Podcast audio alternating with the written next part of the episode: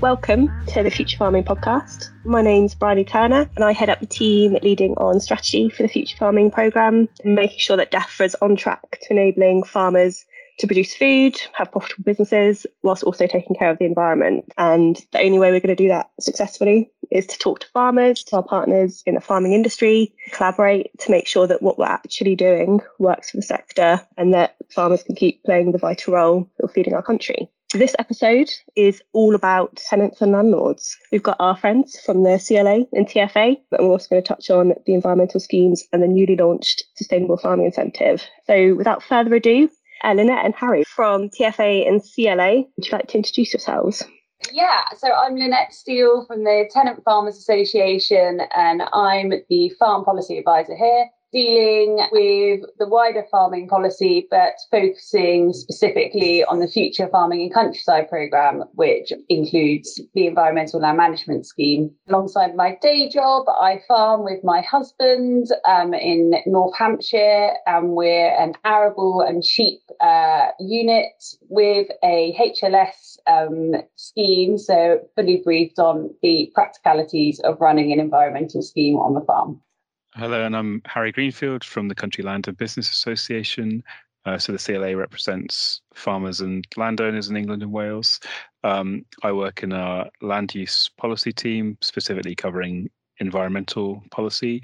Um, and I work on a mix of giving advice to our members and helping DEFRA to shape uh, future policy. So like Lynette, I'm involved in the Future Farm and Countryside programme and uh, specifically the Environmental Land Management Schemes, um, but also advising our members on, on current policy and legislation, particularly environmental ones. So I spend a lot of time dealing with member inquiries around countryside stewardship and environmental stewardship and making sure that works for them. Great stuff. So we're recording this beforehand, but by the time people are listening, the Sustainable Farming Incentive will have launched. Its primary objective is to encourage and improve soil health. There's a standard in there that helps recognise how moorland provide benefits and public goods. And there's also support to improve animal health and welfare by providing funding to help farmers with cost of veterinary advice for their livestock. The plan is to start small and incrementally expand the offer as we learn over the coming years about what's working, what isn't. But initially, there are three standards available in Sustainable Farming Incentive, looking at arable and horticultural soils, improved grass and soils, and also moorland standard. So that's out now. It's eligible to tenants. The contracts are three years, and there's opportunity at twelve months to expand the ambition of what you sign up to. So you don't have to jump all in at the beginning. There's an opportunity to change as time goes on about what it is you want to do on your farm. If you get more confident with what S F I is and what it's all about, there are opportunities within your existing agreement to take on more and to be a bit more ambitious in what you're looking to do on your farm. For tenants in particular, we're aware not just for S F I, but looking forward to local nature recovery and landscape recovery to make sure that it works for the tenant and landlord as well, to make the most of the schemes and the opportunity to deliver environmental benefits. Lynette and Harry, you've collaborated on some guidance. Do you want to introduce the guidance looking at environmental land management schemes? Yeah, so the C L A and T F A worked together over several months to produce some joint guidance for our members tackling this issue. I think it's um, Well, I suppose the first thing to say is there's a lot of uncertainty in general within the sector about future policy, future agriculture. The environment's obviously riding up the agenda, and with it, the kind of rise of uh, private sector environmental schemes. Um, and all of this can be tricky for, for anyone, but I guess when you add in, add in landlord-tenant uh, issues, it's uh, particularly a level of uncertainty. So we thought we'd try and get some some common principles um, on paper and out to our members on on what they should be thinking about and how to to navigate that and make it as as smooth as possible. The guidance starts off with some broad principles around what we mean by environmental public goods or or benefits, setting out that one of the principles is that the person delivering them should be the person who receives a payment.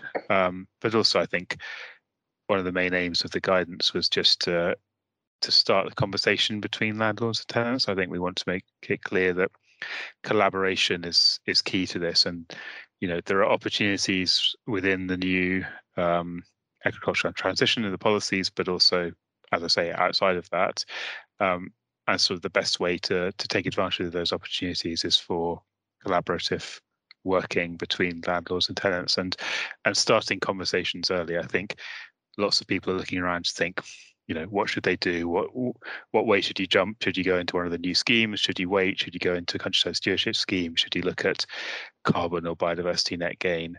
And I think whatever you choose to do, having a conversation um, is a good way to start. And this guidance aims to set out some of the things you should be thinking about um, if you want to go into one of these environmental agreements.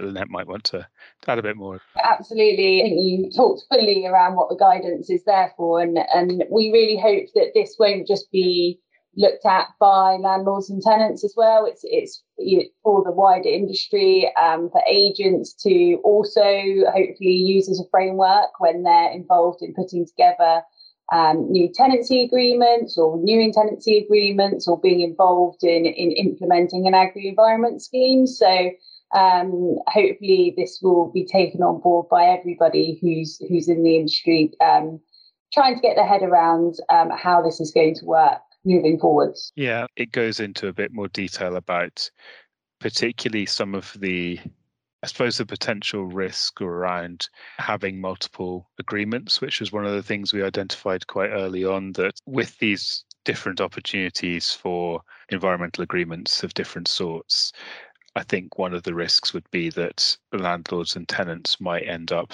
inadvertently entering into incompatible contracts or arrangements that would be at risk of, of double funding, which is one of the things that we know that both the government and any private funders want to avoid, paying for the same thing twice. So I think that clarity as to um, if, you know, if a tenant's already in an agri-environment scheme or is looking to enter one, or if a, a landlord's thinking of um, going into a different type of scheme, how does that work? How can you kind of um, stack different agreements on top of each other? Or uh, what's the implication if if one party is in an environmental agreement um, as to whether another another uh, person can go into one? So that was that was one side of it, definitely. And I think um, Yeah, it, it tries to to make sure that there's clarity from the outset. And I think because these agreements are, you know, both the environmental land management and private sector ones are still in development, a lot of it's going to come down to the kind of legal details, the nitty gritty of, of what exactly it is you're signing up to and what that means. So I think we're trying to to make sure that's clear um, and that everyone's everyone's clear from the outset as to, to what they're entering into. Yeah, and that's going to be really key, and is is referred to a lot in the guidance, isn't it, Harry? That clarity is absolutely vital to understand what all parties are doing and what they're delivering. So a really good example of that is hedgerow management um, and establishment. Um, so it might be that a, a landlord might um, establish a hedgerow, um, but, it, but a tenant might manage the hedgerow. So it's understanding what those environmental gains are, what those outcomes are, and who's actually um, carrying out the management of it um, to receive those payments. So that's just a really good example of how, without um, fully understanding the agreements that e- each party are in, it could become quite messy quite quickly. Um, so when you look at the guidance and read the guidance through, it does talk and refer to a lot about clarity and understanding. I, I don't think that can be pushed enough, really. Do you, Harry? That that is yeah. that is absolutely key going forward. Yeah. And I think that's that's absolutely right. And I think it's also about the present and the future. It's about being really clear about what you're doing now, today, or, you know, if you're about to enter into a new agreement.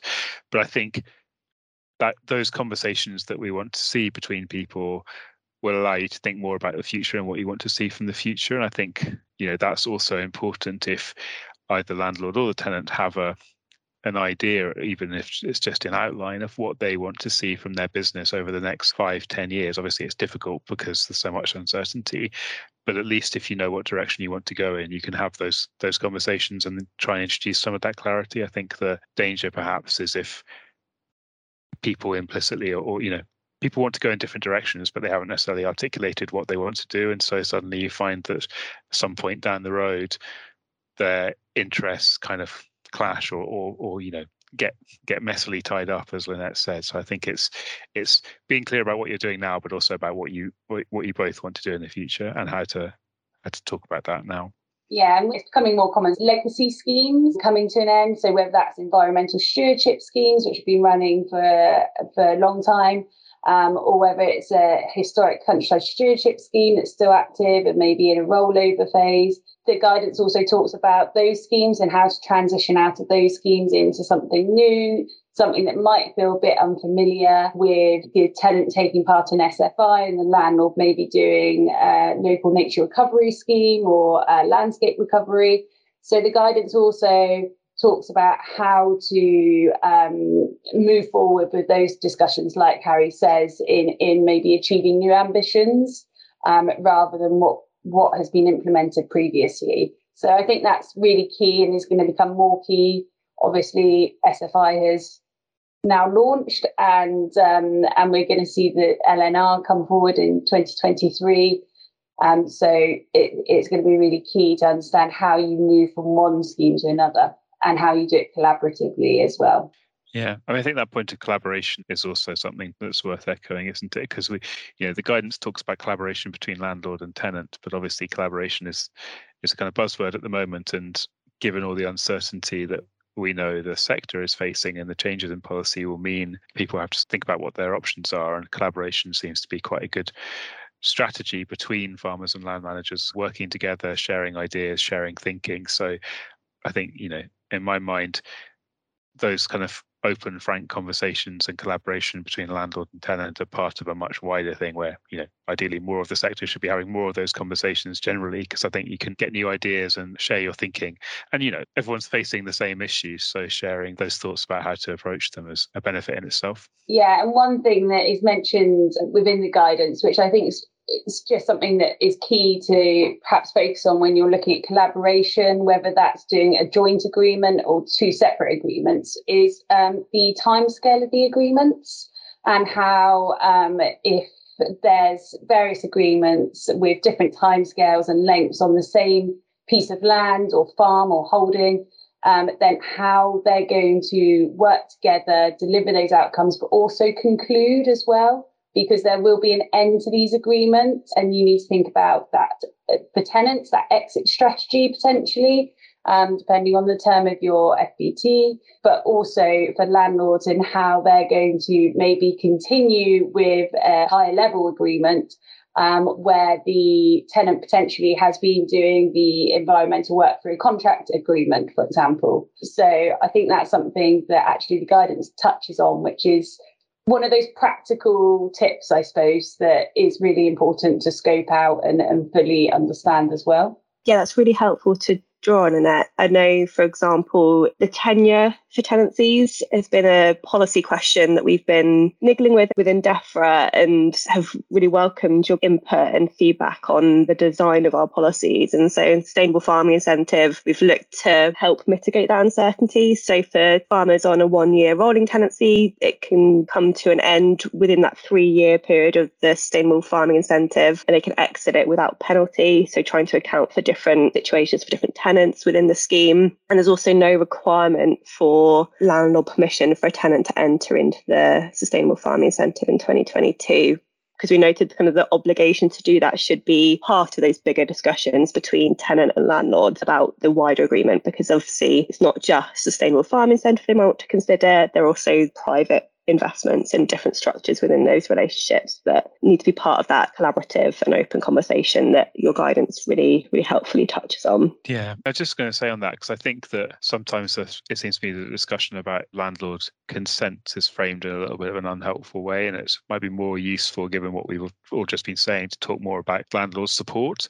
And, you know, in an ideal world, you've got a supportive landlord who wants the tenant to succeed, who wants their business to be successful, wants to see them take advantage of these opportunities. I think the narrow focus on the kind of legalistic idea of giving consent for them to do something, it's one aspect of it, but I suppose it's more about, you know, is the landlord supporting tenants to think about what their opportunities are and to take advantage of them? Yeah, and we're definitely seeing that more now with new tenancy um, agreements as well. New clauses being in the tenancy agreements, which talk about obviously this new policy and how it's going to be implemented on farm.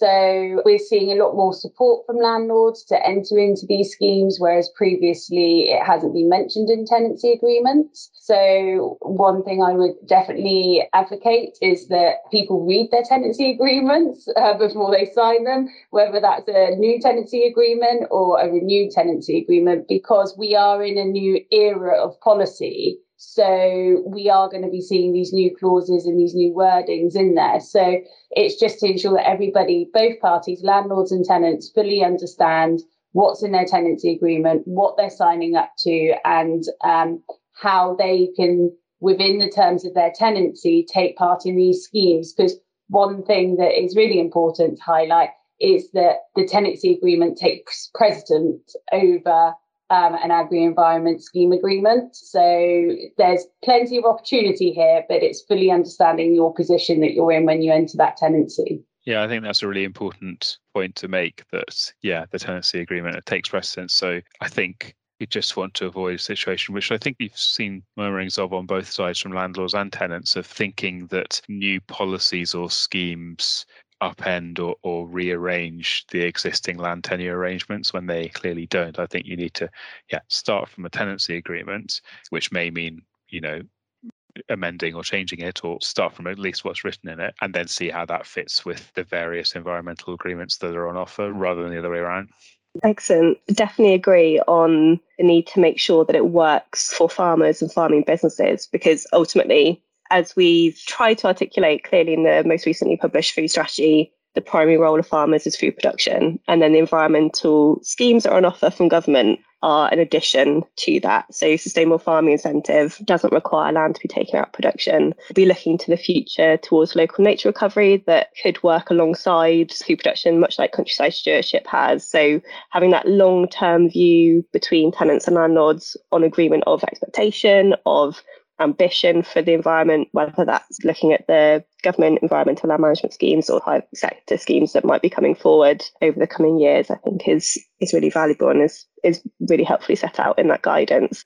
If you were a farmer, what's the first step I should take if you're interested in broaching those conversations with our landlord? What advice would you give to those farmers? So discussion to start with. Open that discussion with your landlord or with your tenant and talk about your ambitions for any environmental delivery that you, you hope to sign up to and, and achieve on the farm. Work together to understand how you might be able to achieve those ambitions and what each other's ambitions are, and set out some clear roles and responsibility on how they're going to be achieved and who is going to be involved.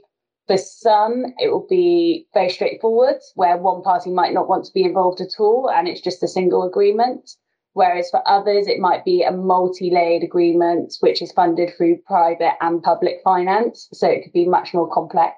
It would also be really important to define who takes on what level of risk and liability for delivering those environmental outcomes. Yeah, I think there's also a role here for landlords to, in some cases at least, act as a kind of almost a convener. I think we've seen some examples of estates with several tenants where the landlord is able to kick off a discussion looking at that bigger scale and longer term, thinking about what's the opportunity, what's the potential that the landscape could deliver.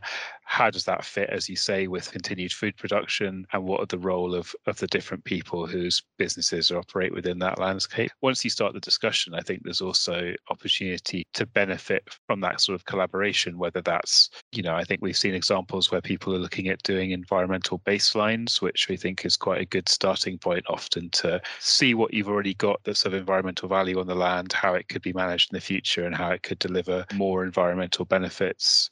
And doing that across Across, for example, an estate across several different farms, well, it may be financially beneficial because it could be cheaper to do it once rather than lots of people trying to do their own separate ones. And it can can see some of the benefits in terms of environmental activity and how neighbouring farms can complement the activities of each other. You know, that happens anyway through through farming clusters, but there are also examples where forward-thinking landlords are, are playing a facilitation or convening role for groups of tenants. I think that, you know, we're probably going to see more of that, I expect. Yeah, there was a really good uh, test and trial down in Devon, the Clinton Estate, who did some really great demonstrating of how tenants can come together and the landlords can come together to deliver those larger landscape scale changes. So that's kind of the ideal, isn't it? Seeing these pop up all over England, hopefully. Excellent. So the Sustainable Farming Incentive, when this is aired, will have launched.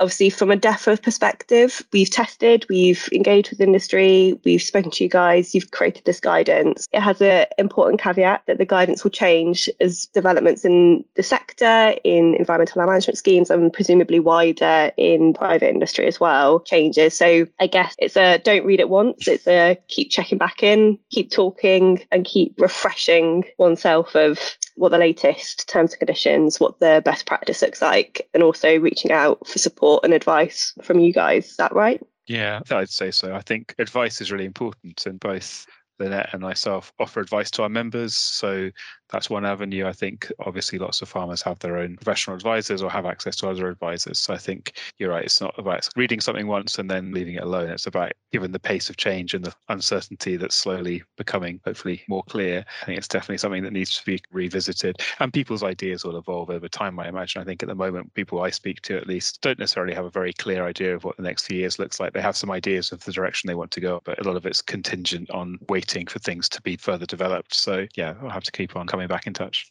Yeah, and we're obviously going to stay in touch with the C L A and work on this together, because there is this environmental benefits that, that needs to be brought. The industry needs to engage in it, and our members do as well. So this is very much a working piece that we're going to continue to talk about along with DEFRA as well. So it's kind of a watch this space. And I know in DEFRA, we, off the back of some important feedback we got from T F A and C L A, as well as the N F U, established a tenants working group. Been working for the last couple of months, and we'll be reporting back over the summer on not just the work of the Future Farming Countryside programme and the environmental land management schemes, but more broadly how farming policy in DEFRA is, is working or not for tenants, and what we can do to make things better. And the only way we can do that is to talk to each other and keep talking and learning from what isn't working and adapting and change accordingly.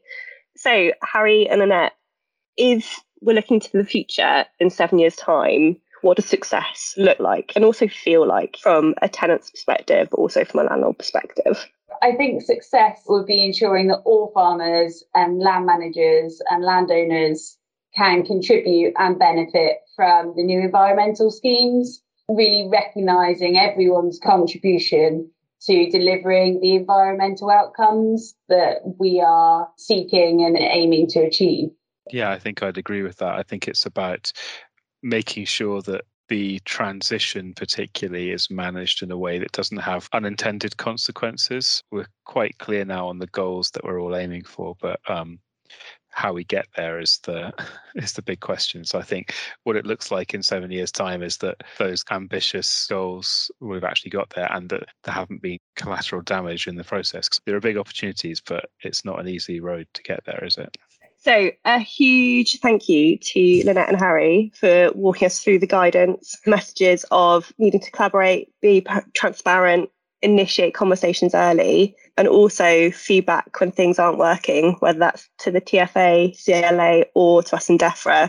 We really are interested to make sure that we capture your views, what works well, what doesn't, and try and make things better for farmers and landlords as we go and strive for our ambitious environmental goals alongside continuing to produce food for the country. So thank you, Lynette and Harry, for joining me for the conversation. Also, thank you very much to our listeners. If you've got any comments, let's have them. Thanks. Thanks very much. Thank you very much, and goodbye.